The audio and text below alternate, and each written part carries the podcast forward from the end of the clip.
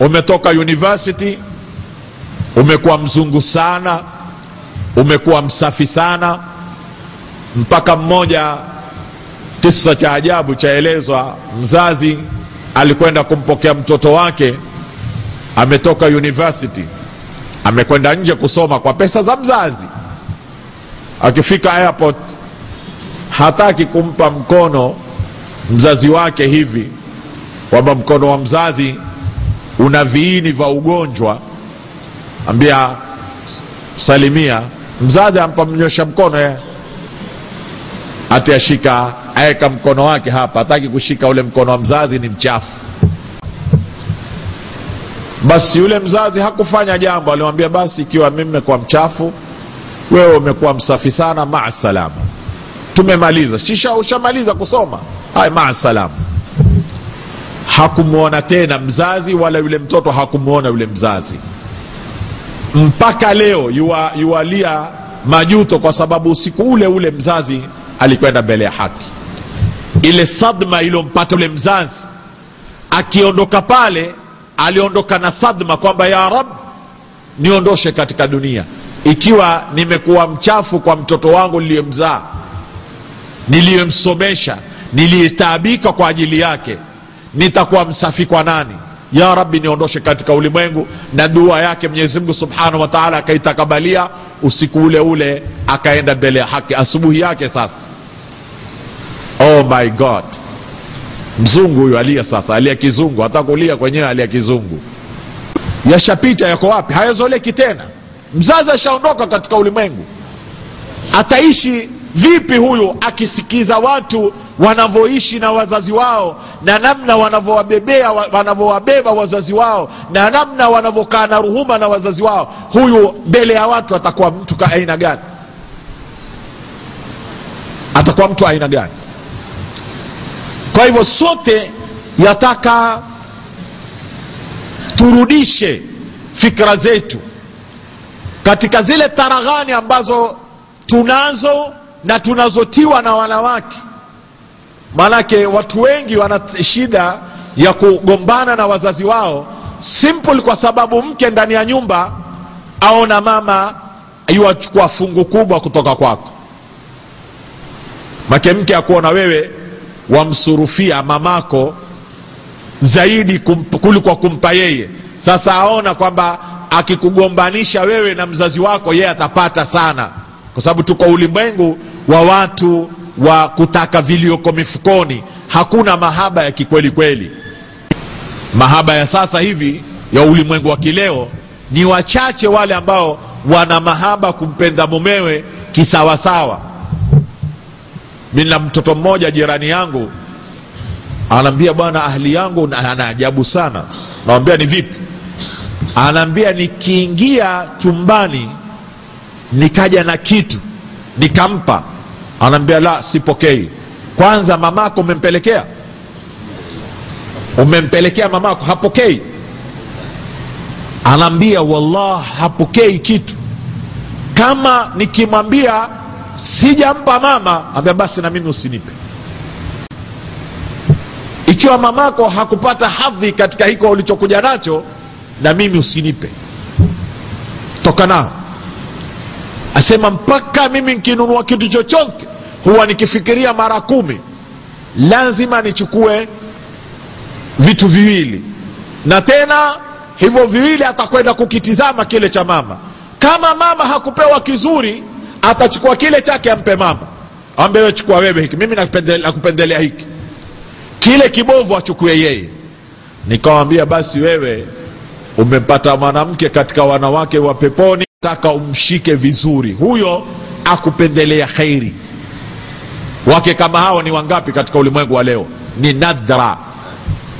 Ndio maana nikawaambia nikawatajia kisa cha jirani yangu ni kwamba hawa ni nadra leo.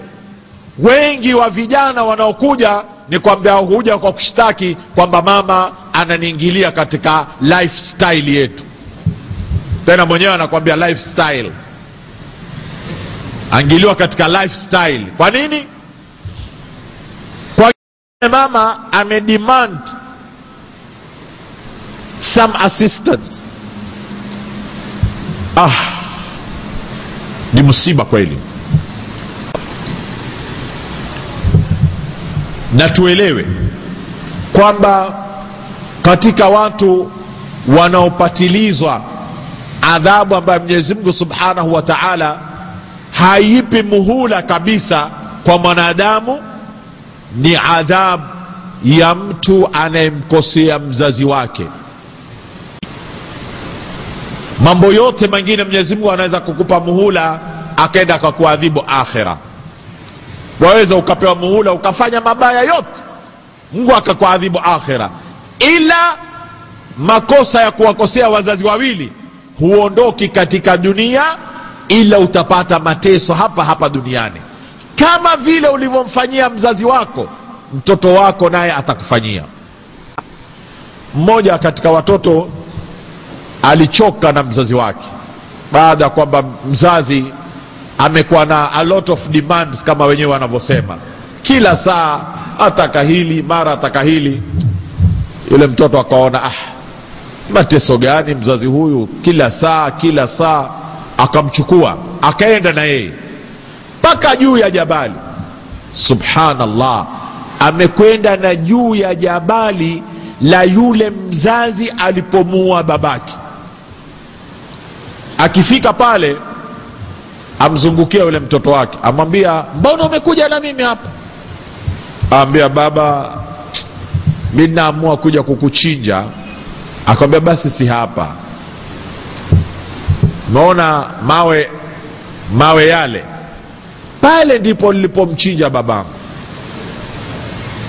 Pale ndipo nilipomchinja babangu. Na kisa hiki kimepokewa na wanazuoni wengi wamekitaja athari yake kwamba ni jambo lilitokea hasa si hikaya hivi tu ya kutajwa. Akawambia usinichinje hapa nenda ukanichinje pale. Yaani yeye alimchinja mzazi wake na hakuondoka katika dunia mpaka mtoto wake akamchinja kama yeye vile alivyomchinja mzazi wake.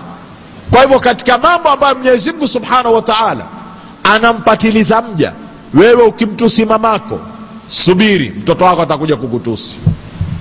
Wewe ukimpigia kelele babako subiri mtoto wako atakuja kukupigia kelele.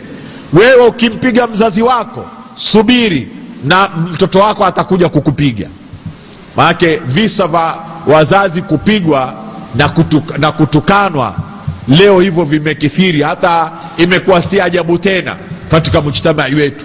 Kumsikia mtoto amempiga mama mtoto amempiga baba mtoto amemuua mama mtoto amemuua baba ni masala ambayo yamekuwa ni warid wa kutiliwa sumu wa kufungwa wa kusongonyolewa. Hayo ni visa vipo vingi tu alipotaja akbaru lkabair alishraku billah akataja mtume salawatullahi wasalamu alaihi. Jambo la pili uquqi lwalidain kuwakata wazazi wawili ni katika kabair dhunub. Na ukiwafanya hivyo hutaondoka katika dunia ila na wewe utafanyiwa yale ambayo umemfanyia mzazi wako. Kwa hivyo yataka tuwe na tahadhari sana na masala haya na wala tusiyatukulie kiurahisi na ukimfanya wema wazazi wawili. Ndio sababu pia ya tafrij inda lkurab wakati ukipatikana na misukosuko kama wewe alikuwa ni mtu wawafanya wema wazazi wako mwenyezi mungu subhanahu wa taala atakutoa katika shida na matatizo kwa sababu ya ule wema uliowafanyia wazazi wako. Aeleza bwana mtume salawatullahi wasalamu alaihi na hadithi iko katika sahihain. Wale watu watatu walioingia katika pango pangwa ile ikashuka.